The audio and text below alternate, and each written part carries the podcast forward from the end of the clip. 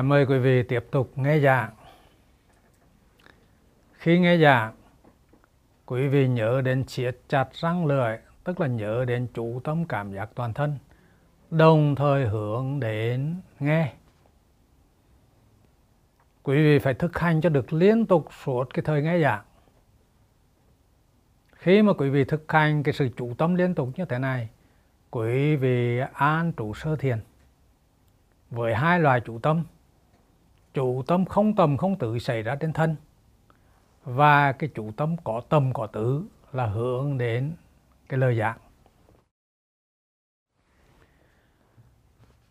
Bài giảng bây giờ là bài kinh nhất giả hiện giả dạ. cái bài kinh nhất giả hiện giả dạ là một cái bài kinh rất nổi tiếng. Không những được ờ, là người học Phật à, nói đến ca tụng mà những học giả ngoài Phật giáo, cả cái trường phái khác cũng đều đề cập và ca tụng cái bài kinh nhất giả hiện giả cái bài kinh nhất giả hiện giả có ở trong trung bộ kinh. Trong trung bộ kinh thì lại có rất nhiều bài kinh nhất giả hiện giả có bài kinh nhất trà hiền giả của Đức Phật thuyết. Có bài kinh nhất trà hiền giả của Ngài An Nam tường thuật lại. Có bài kinh nhất trà hiền giả của Ngài Ca Chân Diên giải thích về bài kinh nhất trà hiền giả của Đức Phật. Rồi có thêm một vài ba bài kinh nhất trà hiền giả của các tôn giả khác. Nhưng mà đều nhằm giải thích cái bài kinh nhất trà hiền giả mà Đức Phật đã thuyết giảng. Cái bài kinh nhất giả hiền giả mà Đức Phật thuyết gồm có hai phần, phần tổng thuyết và phần biệt thuyết. Phần tổng thuyết là một cái bài kệ có 16 câu.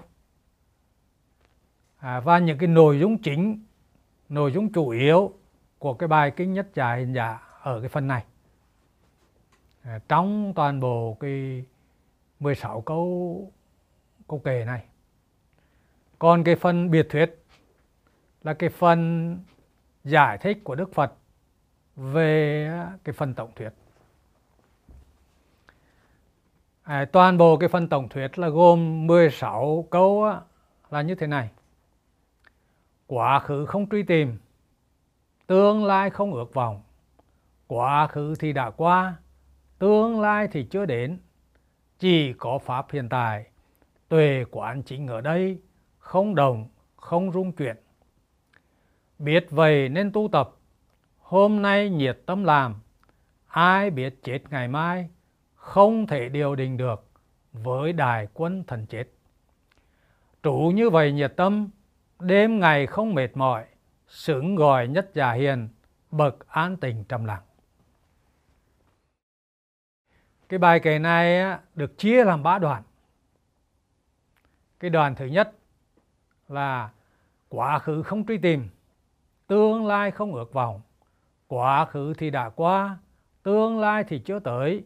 Chỉ có pháp hiện tại, tuệ quán chính ở đây, không đồng không rung chuyển.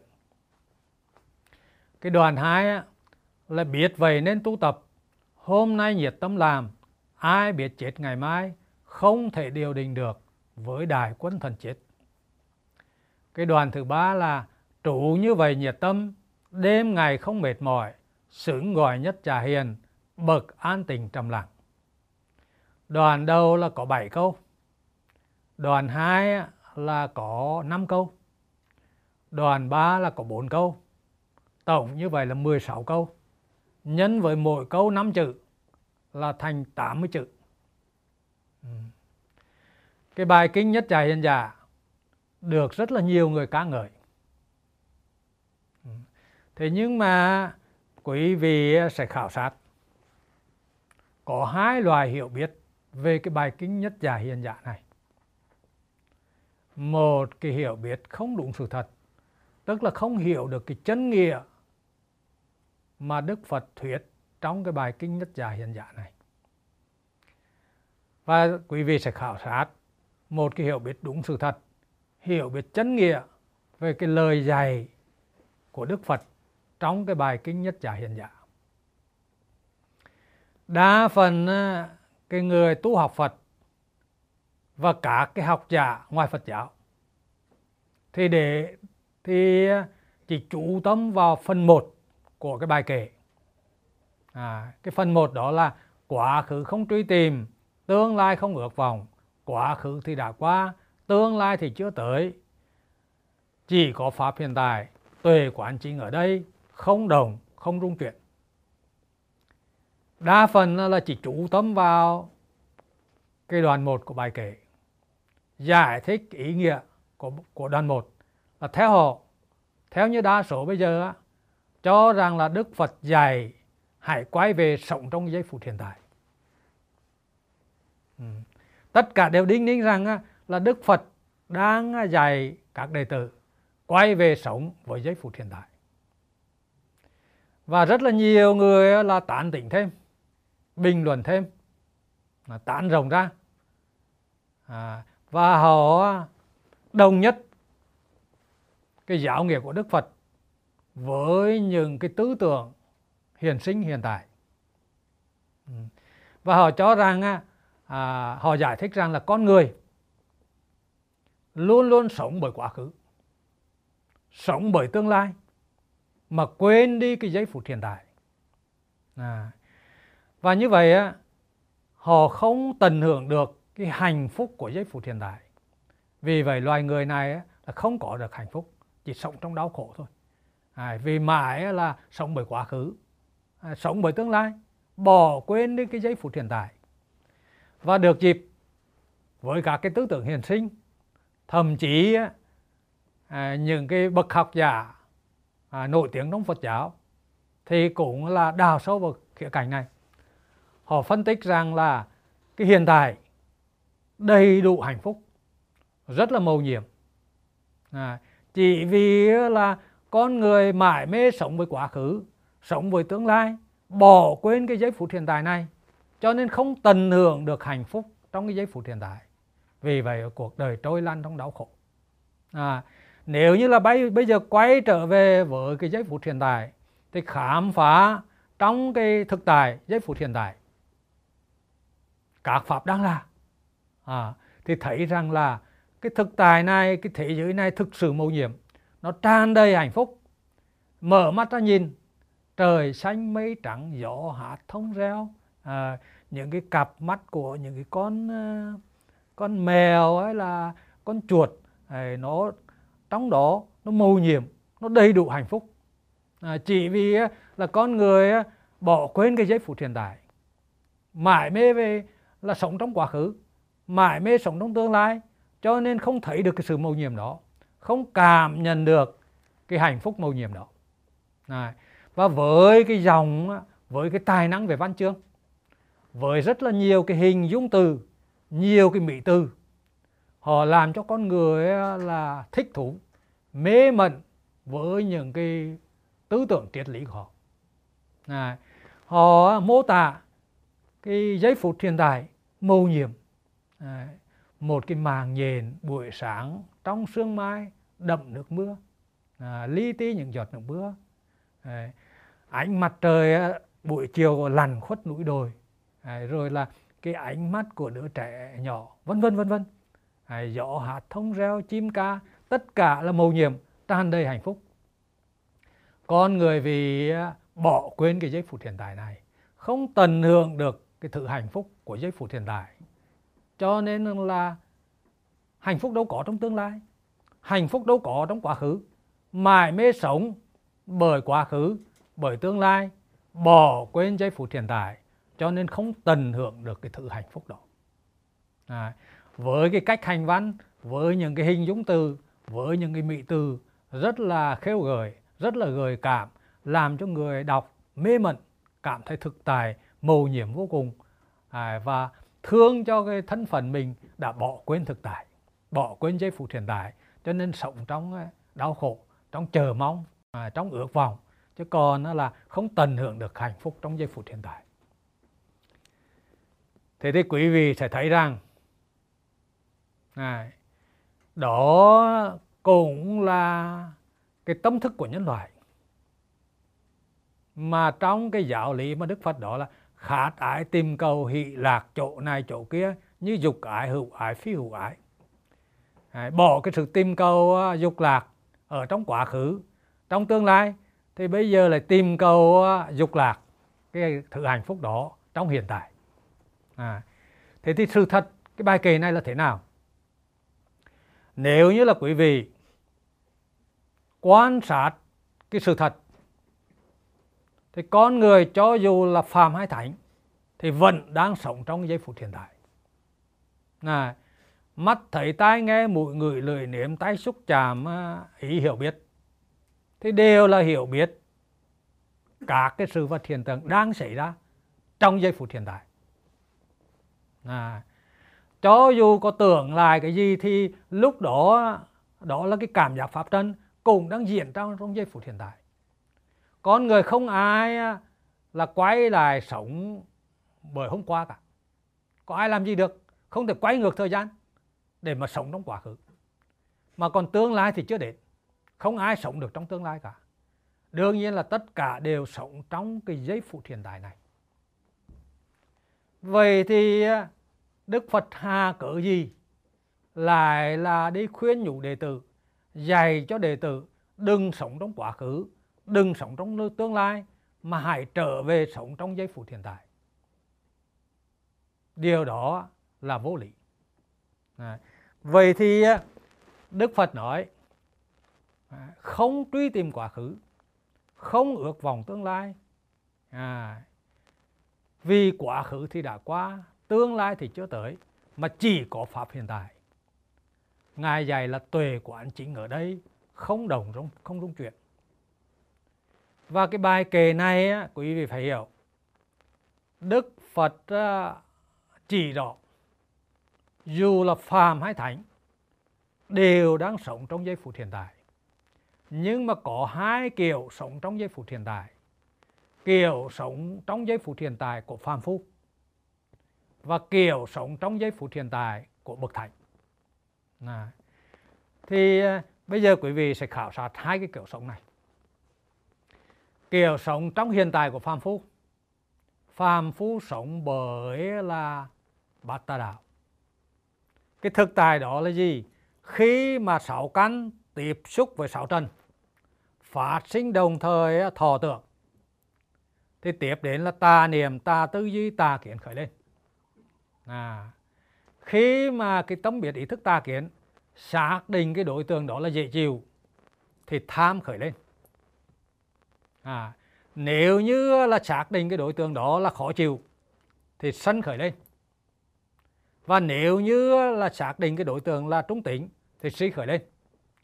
Tất cả những cái tấm hành này đều xảy ra trong hiện tại ngay bây giờ và tại đây khi một cái lộ trình tâm khởi lên. À, nếu như cái đối tượng đó là dễ chịu thì à, thích thú cái đối tượng đó tham ái cái đối tượng đó tham khởi lên thì sẽ chủ tâm vào cái đối tượng đó.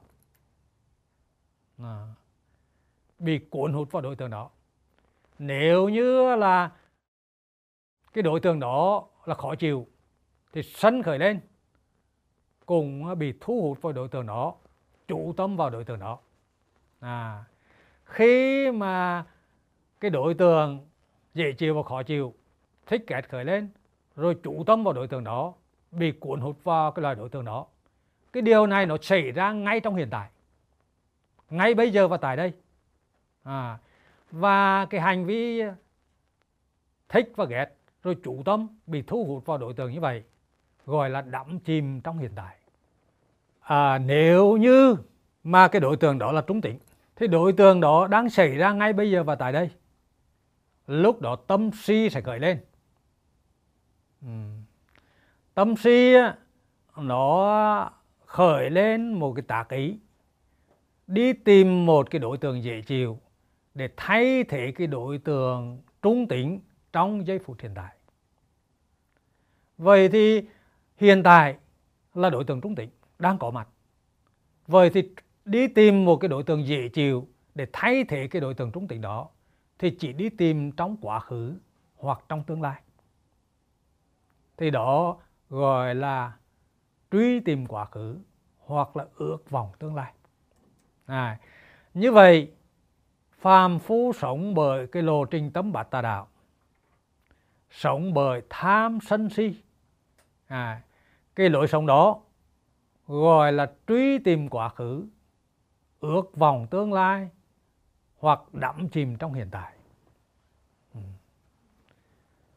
Quý vị thấy rằng là khi mà thích cái gì thì bị cuốn hút vào cái đó chủ tâm vào cái đó.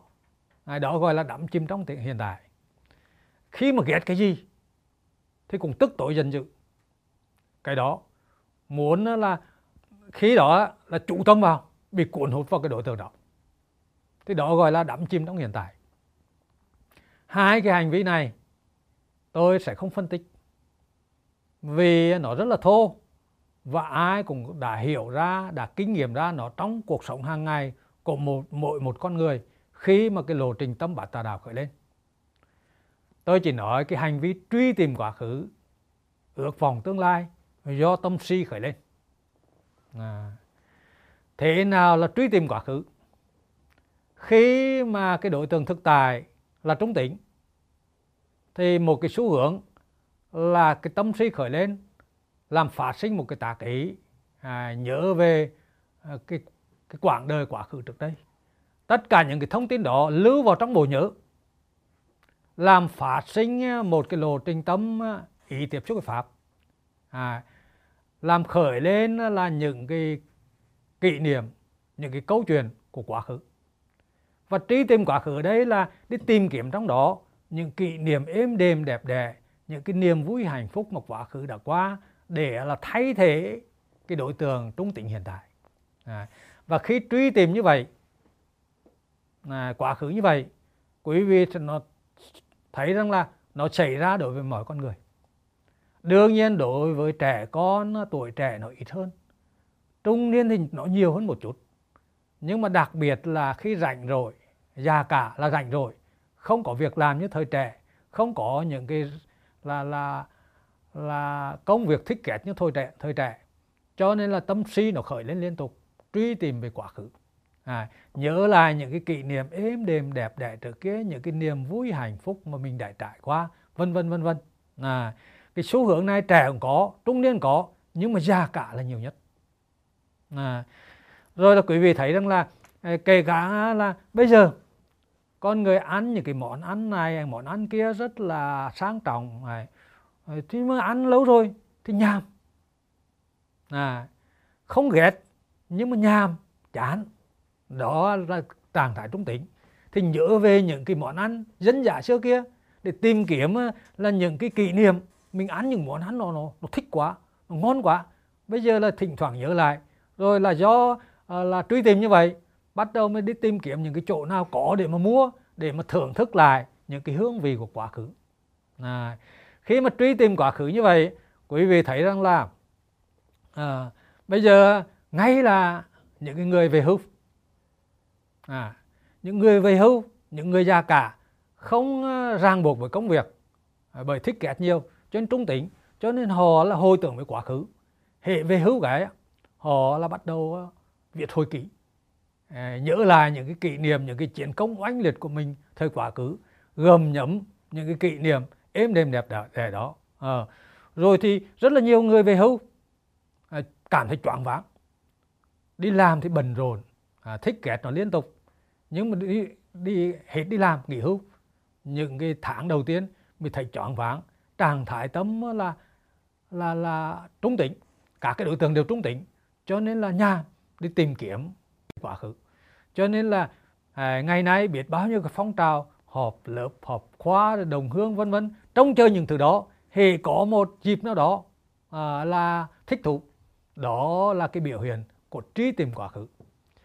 À, đương nhiên khi mà truy tìm quá khứ như vậy nhớ lại những kỷ niệm êm đềm đẹp đẽ những hạnh phúc đã qua thì đương nhiên là cũng cảm thấy là thay thế cái đối tượng trung tính cũng ờ, nhấm nháp cái hương vị ngọt ngào của những kỷ niệm đó.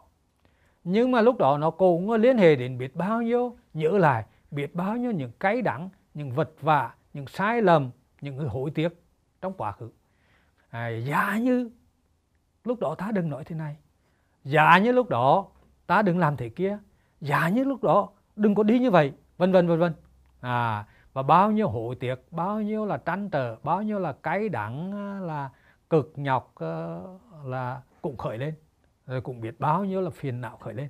À, quý vị thấy rằng là à, thích và ghét là đắm chìm trong hiện tại. Nhưng mà trung tính là suy khởi lên truy tìm à, quá khứ thôi. À, cho nên là có những có một cái cô phật tử sau khi mà học pháp này, cô chia sẻ, nói rằng là khi mà con về hưu, lúc đó con mới là hơn 50 tuổi. Nhưng mà con thì, đứa con gái của con thì nó đi làm, nó đi lấy chồng. Còn là con sống độc thân như vậy, một mình ở quê nhưng mà có cái nhà thành phố. Về hưu rồi, cảm thấy choáng váng, không có bạn bè, không có môi trường tiếp xúc. Và con nghĩ rằng là làm thế nào mà con sống nổi trong 30 năm đấy 30 năm còn còn lại của cuộc đời? À, thế thì quý vị thấy rằng là cái trạng thái đó thì chỉ là truy tìm quá khứ thôi.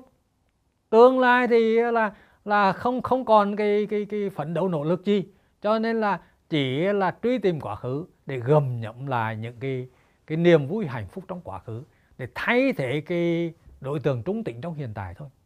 À, và bản chất của con người á à, cái tâm si đó, nó chính là cái sự truy tìm quá khứ, cái bản chất của con người. Và quý vị sẽ thấy rằng là có một cái tựa đề phim, bao giờ cho đến tháng 10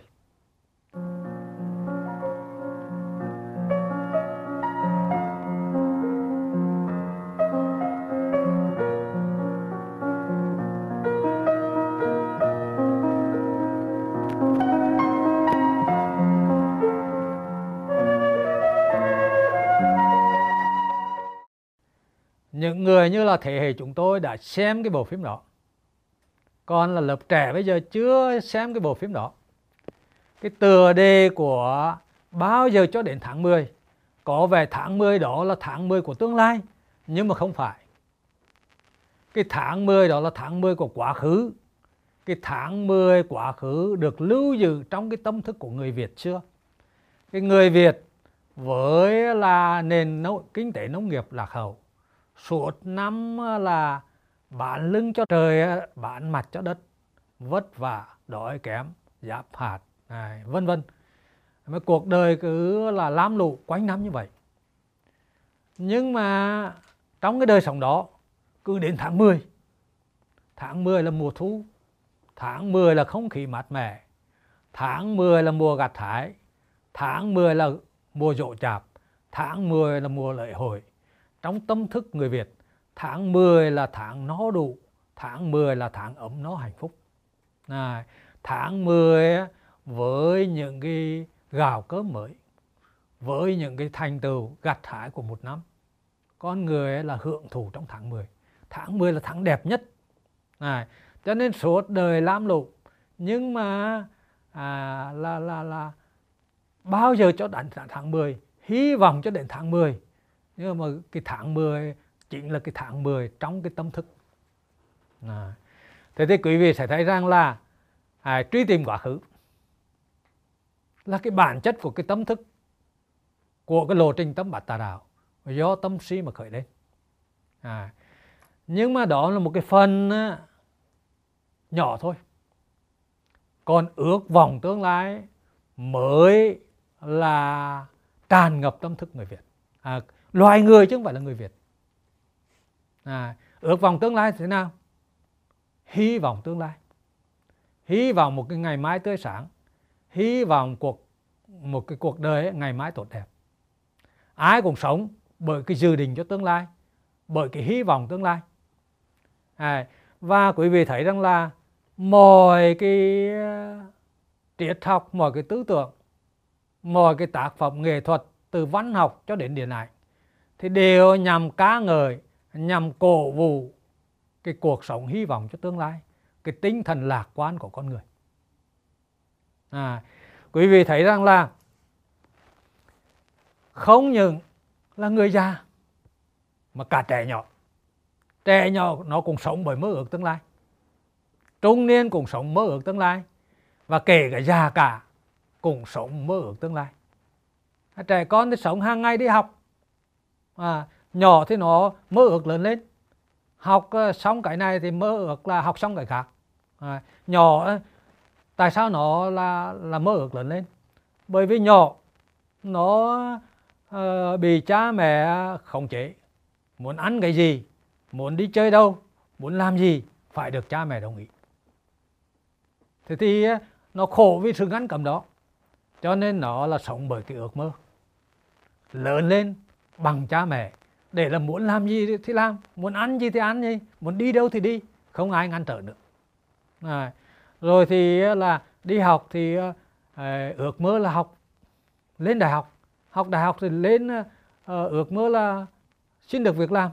Xin được việc làm thì ước mơ là mình sẽ là có lương cao rồi là làm được công việc giàu có vân vân. À, và kể cả là người già cũng ước mơ. À, thậm chí là trong cái khi mà hấp hối chết. Cũng vẫn là hy vọng vẫn là ước mơ. Ước mơ được tái sinh và là một cái nơi trốn cực lạc. Thế thì con người là sống bởi ước mơ liên tục. Và quý vị thấy rằng là bản chất này, ước vọng tương lai do cái tâm si mà khởi lên thì nó chi phối hoàn toàn đời sống nhân loại. Hệ một ai mà không còn hy vọng không còn ước mơ ở tương lai nữa. Đối với những người đó cái cuộc sống này là cái nỗi khổ nó hiển nguyên hình không thể nào chịu đựng được nữa. Và lúc đó là họ chọn phương pháp tự sát để à, tổn thoát khỏi cái nỗi khổ hiện tại. À, quý vị thấy rằng là nếu như là cái đời sống của nhân loại này mà không có hy vọng thì con người không tồn tại được. À, chính cái sự hy vọng cái lạc quan của đời sống làm cho nhân loại này là vượt qua được mọi nội gian truân cay đắng của cuộc đời. Nếu như không có nó thì nỗi khổ nó sẽ hiện nguyên hình. Không thể nào chịu được nổi. À, và quý vị sẽ thấy rằng đối với chẳng hạn như là uh, những cái người là nghèo khổ. Quý vị thấy rằng là cho dù họ nhọc nhằn bao nhiêu à, họ mô tả cuộc sống cơ cực trong văn học đã mô tả cho quý vị hình dung lại thời xưa người ta sống cơ cực như thế nào nhưng mà số người tự sát rất là ít. Nhưng mà quý vị sẽ thấy rằng là ngày nay những người trầm cảm chỉ tìm lối thoát là tự tử thôi rất là nhiều người nổi tiếng giàu có vân vân đã tự sát. À, là bởi vì cái nỗi khổ. Khi mà họ không còn hy vọng ở tương lai nữa không còn lối thoát trong tương lai nữa thì họ chọn cái phương cách là tự sát. À, để để hiểu rằng cái nỗi khổ trong đời họ không thể nào chịu được nữa. Nhưng mà rõ ràng nó là thuộc về tâm chứ không phải thuộc về thế giới vật chất. Cái người nghèo khổ như xưa thuộc về thế giới vật chất. À, có vẻ như là là thiếu thốn vật chất. Họ vẫn khổ nhưng họ không tự sát. Còn những người giàu có à, thành đạt thì họ lại tự, tự sát. À, chắc chắn là cái nỗi khổ của những người thành đạt lúc đó nó kinh khủng hơn nó ghê khớp ghê khiếp hơn. À, để quý vị hiểu rằng là khổ là nó thuộc về tâm chứ không phải thuộc về thế giới vật chất à. thế thì quý vị sẽ thấy rằng là à, con người sống bởi lộ trình tâm bát đạo cái tâm si khởi lên à, ước vọng những cái niềm vui hạnh phúc tìm kiếm những cái niềm vui hạnh phúc trong tương lai để thay thế cho cái trạng cái các cái đối tượng à, trung tính hiện tại à. và quý vị à, thấy rằng là có một cái tựa đề một, một cái tựa đề sách à, của những người thiên chúa giáo.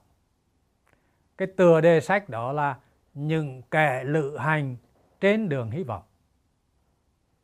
Khi mà nghe từ tựa đề sách đó mọi người đều hình dung ra đây là những kẻ lữ hành đang đi trên những con đường rất là gian khổ với đói khát với bệnh tật với muội mằn với thú dữ với vô số là nguy hiểm đang rình rập với là bệnh tật với sức cùng lực kiệt.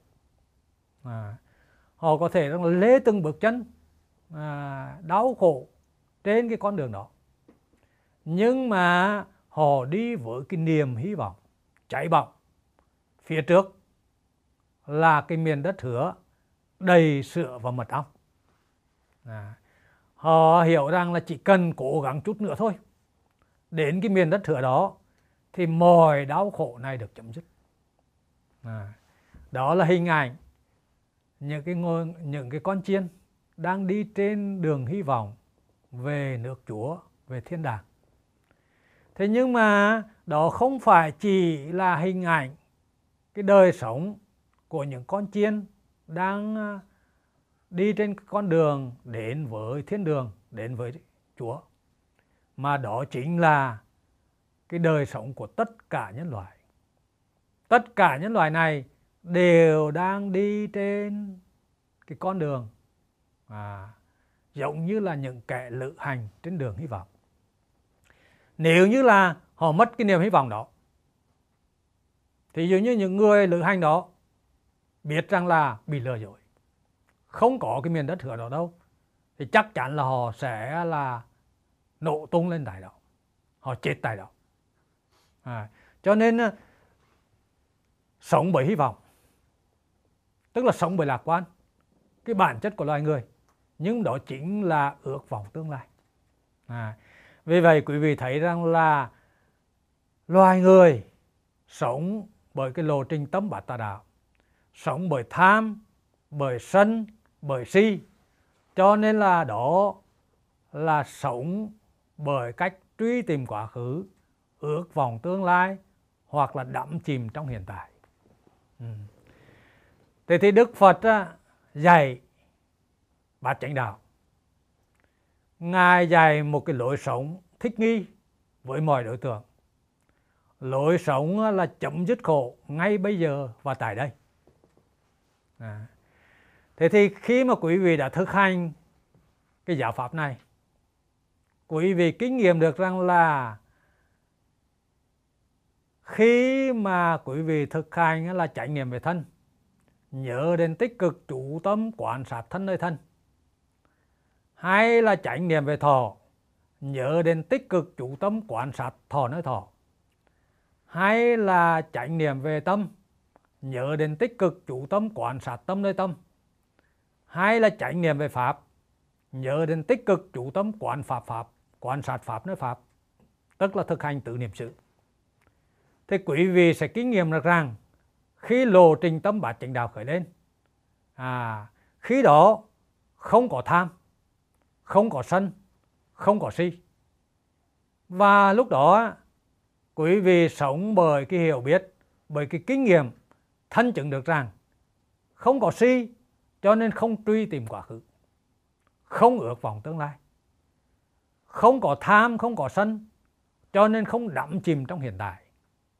À, và để có được là không có tham không có sân không có si thì phải thấy biết các cái đối tượng thực tại các cái sự vật hiện tượng với cái tâm biết tỉnh giác hoặc là cái tâm biết chánh kiến. À, thấy biết các cái sự vật đang xảy ra các cái đối tượng thực tại đang xảy ra trong cái giây phút hiện tại với tỉnh giác hay là với tránh trí kiến thì đó gọi là tuệ quán trong hiện tại. À, khi mà quý vị tòa thiền à, quý vị vào sơ thiền hay là nhị thiền hay là tam thiền hay là tự thiền lúc đó nếu như là quý vị trải nghiệm về thân quý vị kinh nghiệm được chỉ có cái tâm biết trực tiếp giác quan là thân thức ghi nhận từ cái cảm giác này sang cảm giác khác trên thân. Các cái đối tượng đang xuất hiện trên thân. Lúc đó đồng thời á nhãn thức của quý vị á à, nhị thức của quý vị vẫn nghe các cái đối tượng âm thanh. Tưởng thức vẫn là ghi nhận cả cái đối tượng pháp trần. Nhưng mà chỉ có cái biết tỉnh giác ghi nhận đối tượng. Cái tâm biết ý thức tà kiến không khởi lên kinh nghiệm rõ ràng là không có tham sân si. À, lúc đó quý vị kinh nghiệm rõ ràng không có cái tư tưởng gì khởi lên.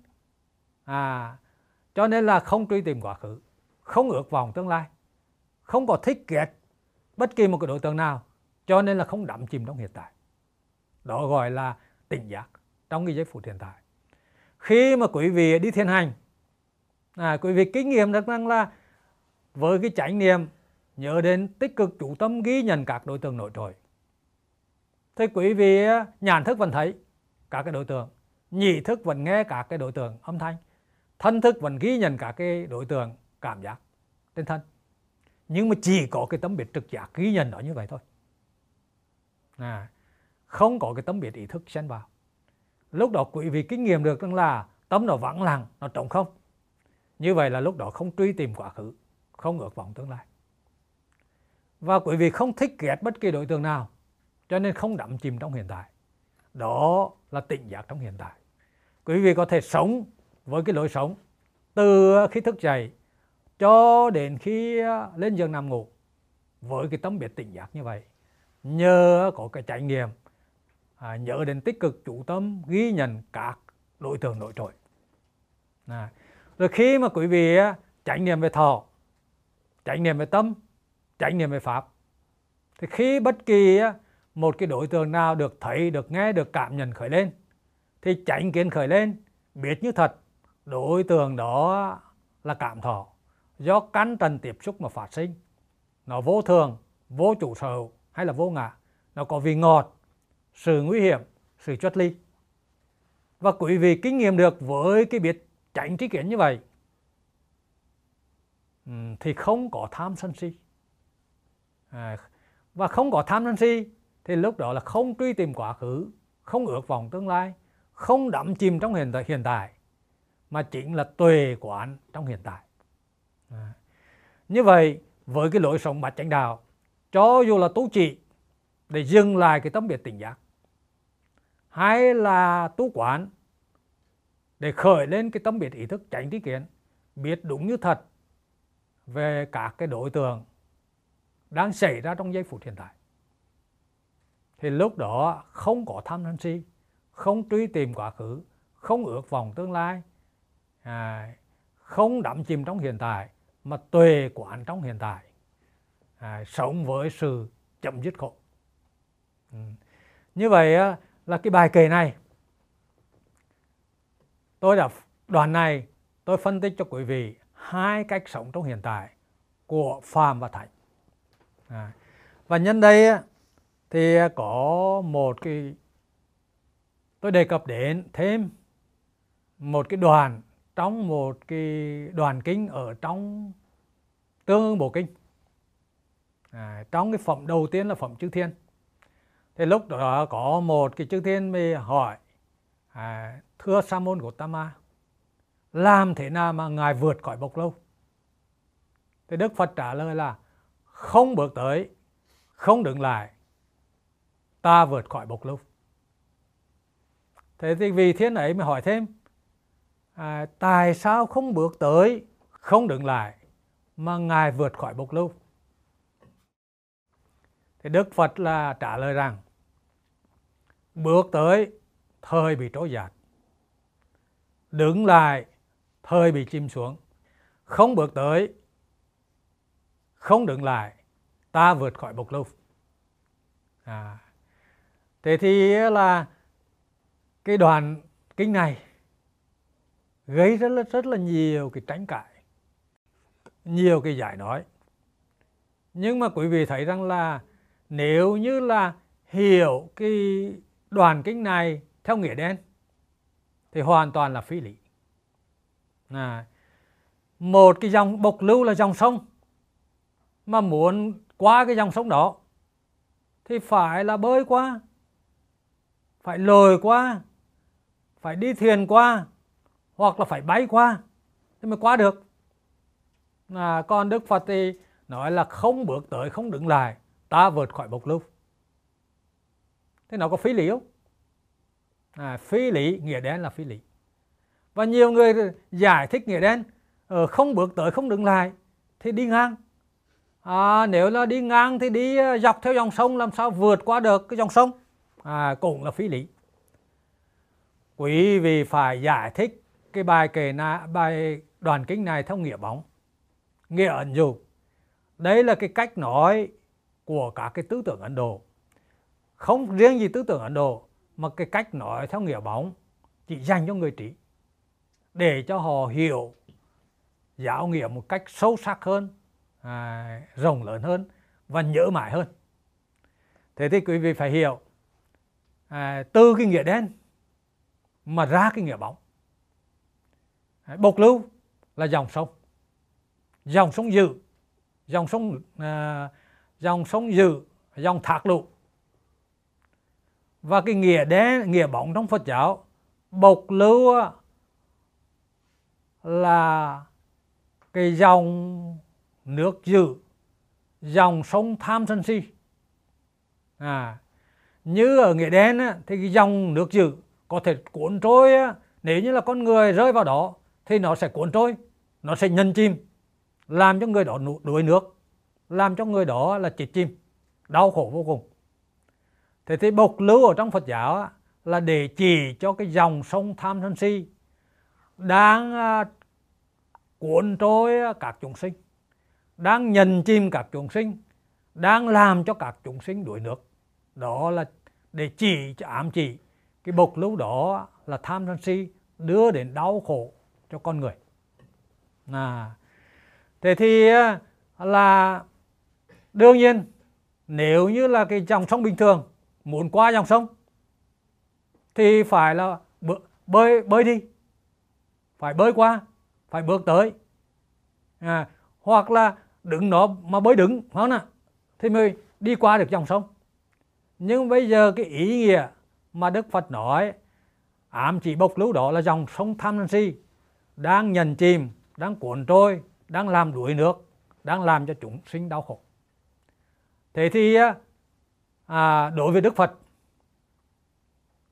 à, ngài ám chỉ đứng lại thời tim chìm xuống bước tới thời bị trôi giạt là để ám chỉ cho tham và sân là đắm chìm trong hiện tại gọi là đứng lại thời chìm xuống. Còn bước tới là để cho si là truy tìm quá khứ hoặc là ước vọng tương lai.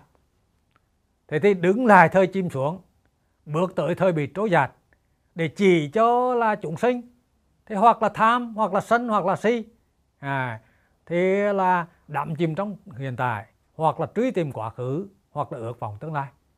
Còn đức phật, ngài nói là không bước tới, không đứng lại, ta vượt khỏi bộc lưu để ám chỉ cái gì? Đối với đức phật, ngài đã đoàn tần tham, đoàn tần sân, đoàn tần si. Đó gọi là không bước tới, cũng không đứng lại. Và khi mà cái dòng bộc lưu tham sân si à, ngài đã đoàn tần tham đoàn tần sân đoàn tần si thì cái bộc lưu đó đã càn kiệt rồi. Thì ngay đó là bờ đâu còn phải đi tới hay đi lui nữa. À, đấy là cái ý nghĩa của cái đoàn kinh đó. Trong Phật giáo còn có một cái cái ẩn dụ. Nói là biển sinh tự trùng trùng.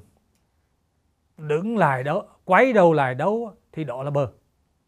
À, theo cái nghĩa đen biển ờ, trùng trùng như vậy. À, đang ở trong biển như vậy muốn vào bờ thì phải bơi vào bơi chứ. Nhưng mà ở đây lại nói rằng là biển sinh tử trùng trùng quay đầu lại ở đâu thì đó là bờ. Ám chỉ là biển sinh tử là biển tham sân si. À, chúng sanh đang trong cái biển à, luân hồi đó. Thế còn nếu như là quay đầu lại ở đâu tức là tham sân si ờ, quay đầu lại tu theo bát chánh đạo. Không còn là đi theo hướng trước nữa. À, thì lúc đó là tham sân si đoàn tần cái biển sinh tử trung trung đó càn kiệt. Thì ngay đó là bờ đâu còn phải bơi vào bờ đâu nữa. Ừ. đó là ý nghĩa của cái đoạn 1 cái đoàn 2 của bài kể này á, biết vậy nên tu tập hôm nay nhiệt tâm làm ai biết chết ngày mai không thể điều đình được với đại quân thần chết. Cái đoạn 2 này cái lời khuyên nhủ rất là từ bi của Đức Phật. Ngài nói rằng là biết như vậy rồi thì hãy tu tập đi. À, nếu như là không tu tập mà đến khi chết thì nó ân hận vô cùng. À, biết cái pháp này như vậy mà không tu tập thì đến khi chết đi cho dù là có van này có van chín xin thần chết. Này thần chết ơi à, tôi đã nghe pháp tôi đã hiểu pháp ngộ pháp rồi nhưng mà tôi chưa tu tập được. Hãy để thời gian cho tôi một tuần thôi hay là vài ngày thôi để tôi tu tập cái điều đó. À, để tôi chứng ngộ cái điều đó. Tuy là van nài như vậy nhưng mà cũng không thể nào được thật chết chấp nhận. Vì vậy á quý vị sẽ thấy cái chết là nó đến bất kỳ. Không ai là tiên lượng được. Không ai dự đoán được. Có thể là sáng nay đang sạch xe đi làm.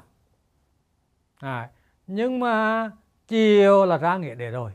Tai nạn có thể xảy đến bất kỳ lúc nào trên cái đường đi của con người khi mà đi làm việc.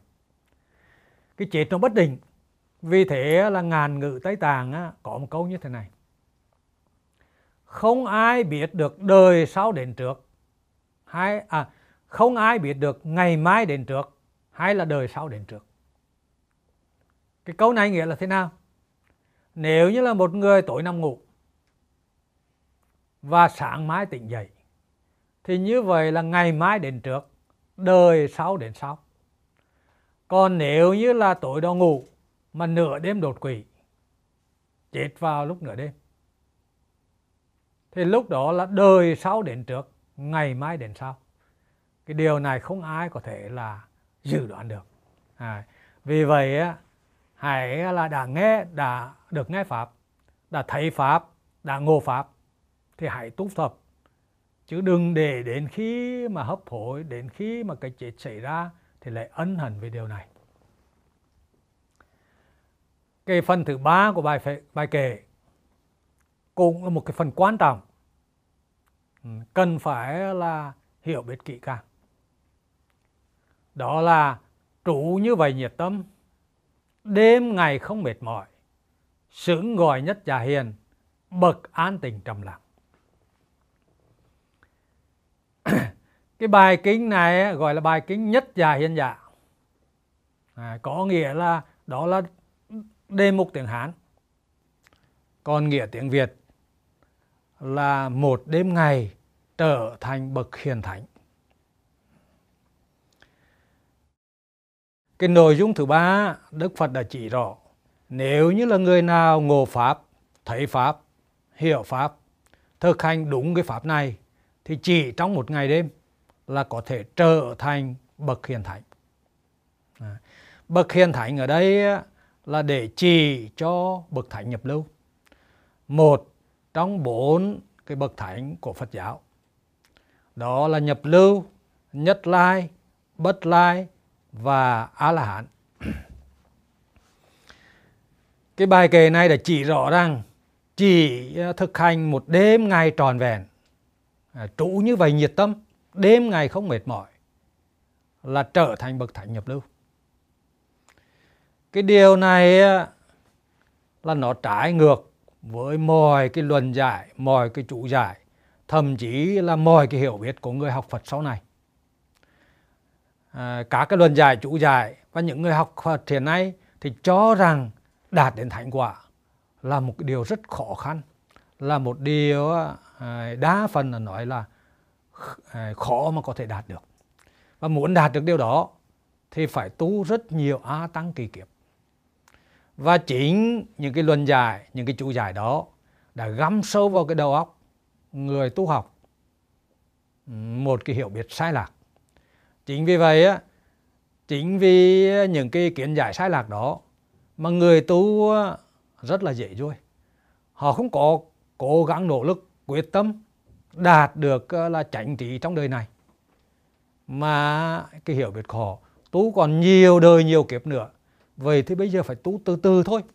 À, bây giờ hãy là tu phước à, để là mai sau mình được sinh làm người được giàu có là được khỏe mạnh được cơ hội gặp chánh pháp hay là được sinh lên cõi trời để mà hưởng thụ cả cái phúc lạc.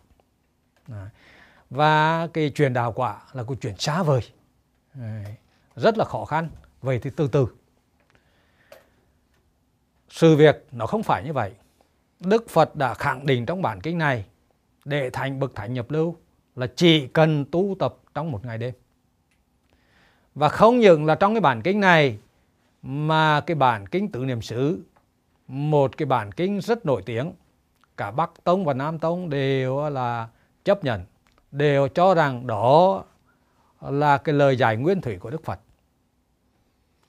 Trong cái bản kinh này, đoạn đầu của bản kinh thì Đức Phật khẳng định đây là con đường độc nhất giúp cho chúng sinh diệt trừ phiền não, chấm dứt khổ ưu, thành tựu chánh trí, chứng ngộ niết bàn.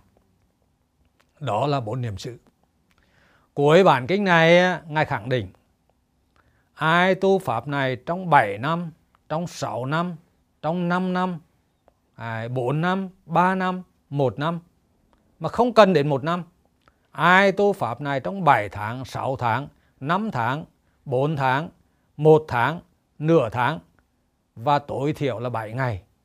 Thì sự chờ đợi người đó là chánh trị trong hiện tại. Và nếu còn dư sót là quả bất lai. À.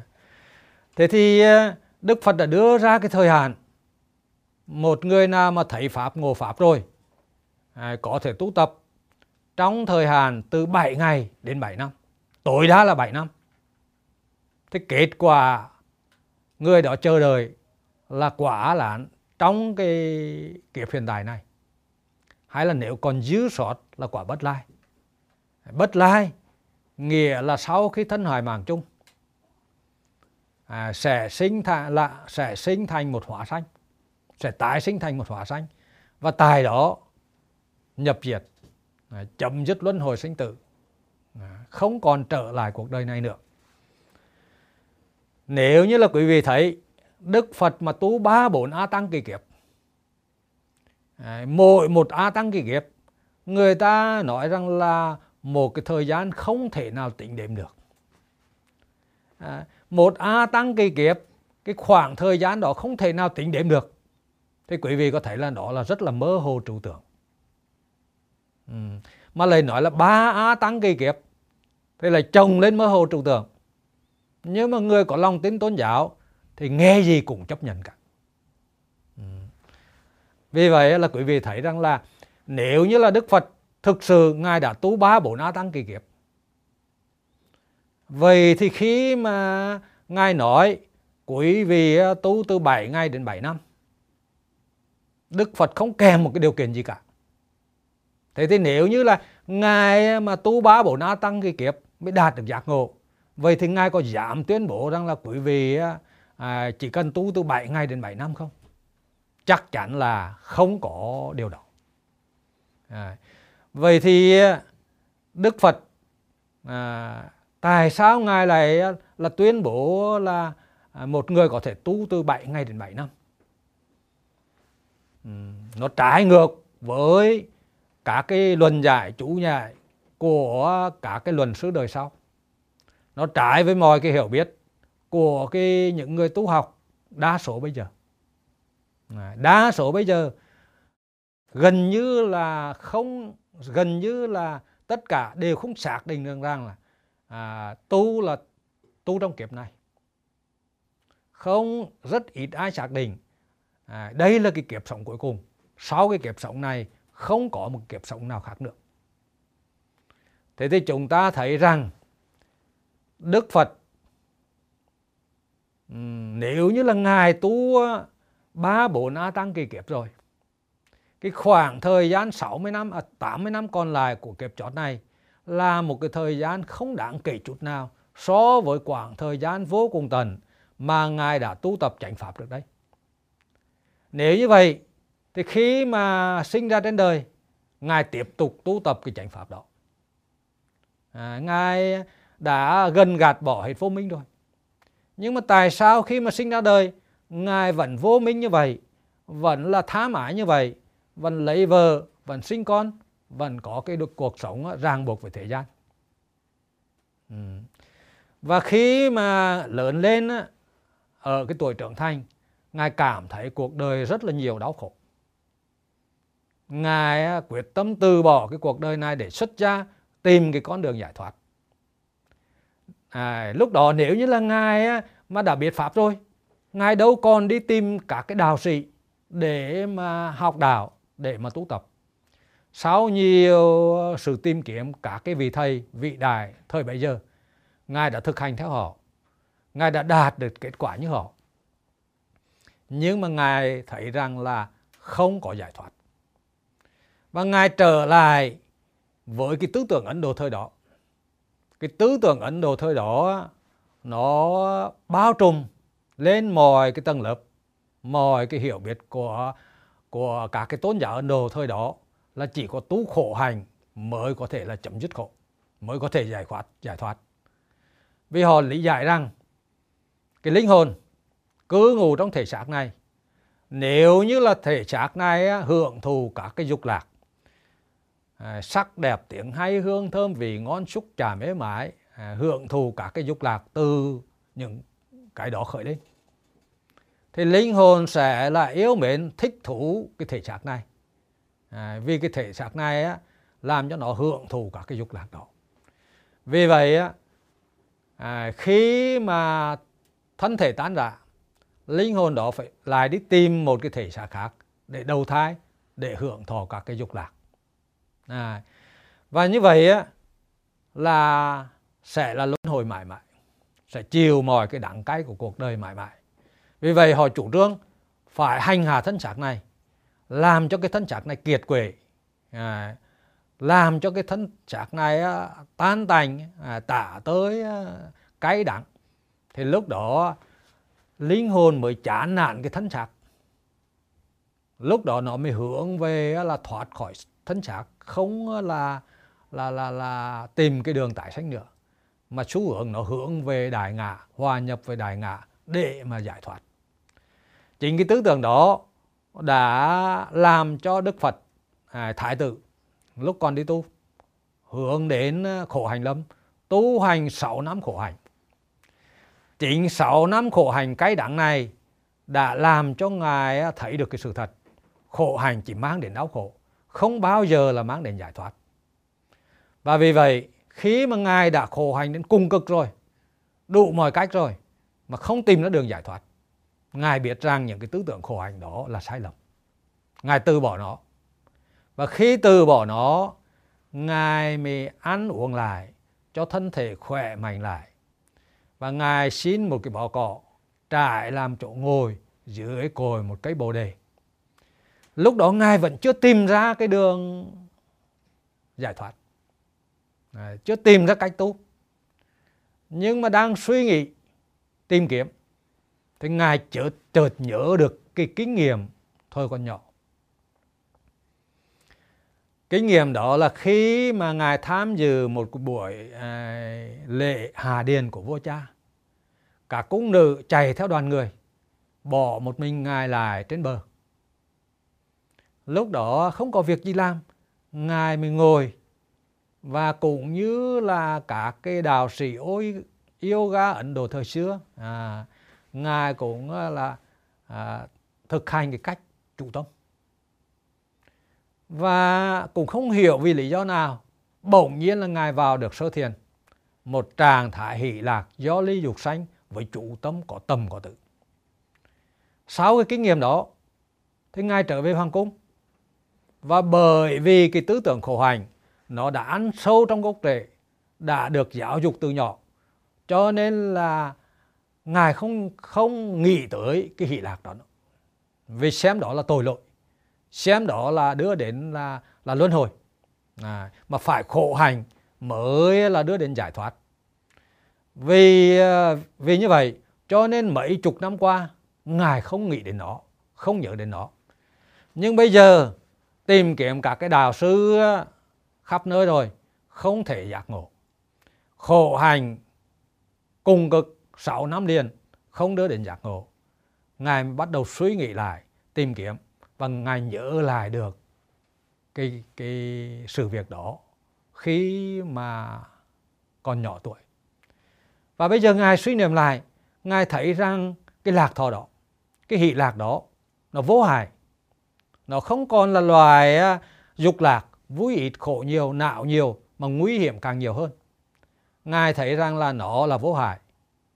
À, ngài thấy rằng là nó đưa đến cái sự thoải mái. À, vì vậy á ngài bắt đầu à, nhớ lại cái kinh nghiệm đó và ngài thực hành lại. Lúc đầu ngài vào được sơ thiền. Và khi vào được sơ thiền rồi á thì ngài tiếp tục diệt tâm diệt tử và ngài chứng được nhị thiên. Khi mà chứng được nhị thiên rồi ngài lý hỷ trụ xả và chứng được tam thiên. Và khi mà ngài an trụ tam thiên rồi ngài xả lạc xả khổ à, và ngài vào được tự thiền à, khi mà an trụ tự thiên vững chắc với tâm đình tịnh nhu nhuyễn dễ sử dụng vững chắc bình thản như vậy ngài hướng tâm đến tránh tư duy về khổ, về nguyên nhân khổ, về sự chấm dứt khổ, về con đường chấm dứt khổ. Ngài tránh tư duy đi tránh tư duy lại, và ngài đạt đến một cái hiểu biết đúng như thực. Ngài xác định là ngài hiểu được sự thực về khổ, sự thực về nguyên nhân khổ, sự thực về chấm dứt khổ sự thực về con đường chấm dứt khổ. Và sau khi tránh tư duy đi tránh tư duy lại như vậy chắc chắn như vậy sau khi thấy như vậy biết như vậy các lầu hoặc được đoàn tận. Và đến khi sao mai vừa mọc thì ngài à, chứng đắc quả chánh đẳng chẳng giác chánh giác. À, đạt thành vì Phật chánh đẳng giác ở Ấn Độ cách đây trên 2.600 năm. Vậy thì quý vị thấy, cái lịch sử mà tìm đường giác ngộ của Ngài, có thể là nó rất là dài, có thể là ba bốn a tăng kỳ kiếp. Trong cái kiếp luân hồi, ngài đã cố gắng đi tìm, nhưng mà không tìm ra. Kể cả ở cái kiếp chót này, cái thời kỳ đầu xuất gia khổ hạnh, ngài cũng chưa tìm ra và chỉ khi mà ngồi dưới cội bồ đề, ngài nhớ lại cái kinh nghiệm sơ thiền mà ngài đạt được hồi nhỏ. Lúc đó là lệ lên trong ngài một cái con đường.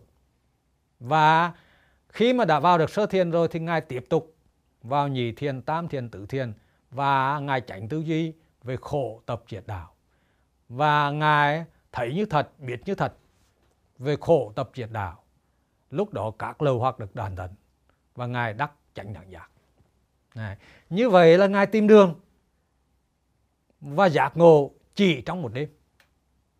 Đương nhiên sau đó 49 ngày ngài ở lại cái gốc bồ đề đó để suy niệm về những cái điều mà mình đã đã đạt được.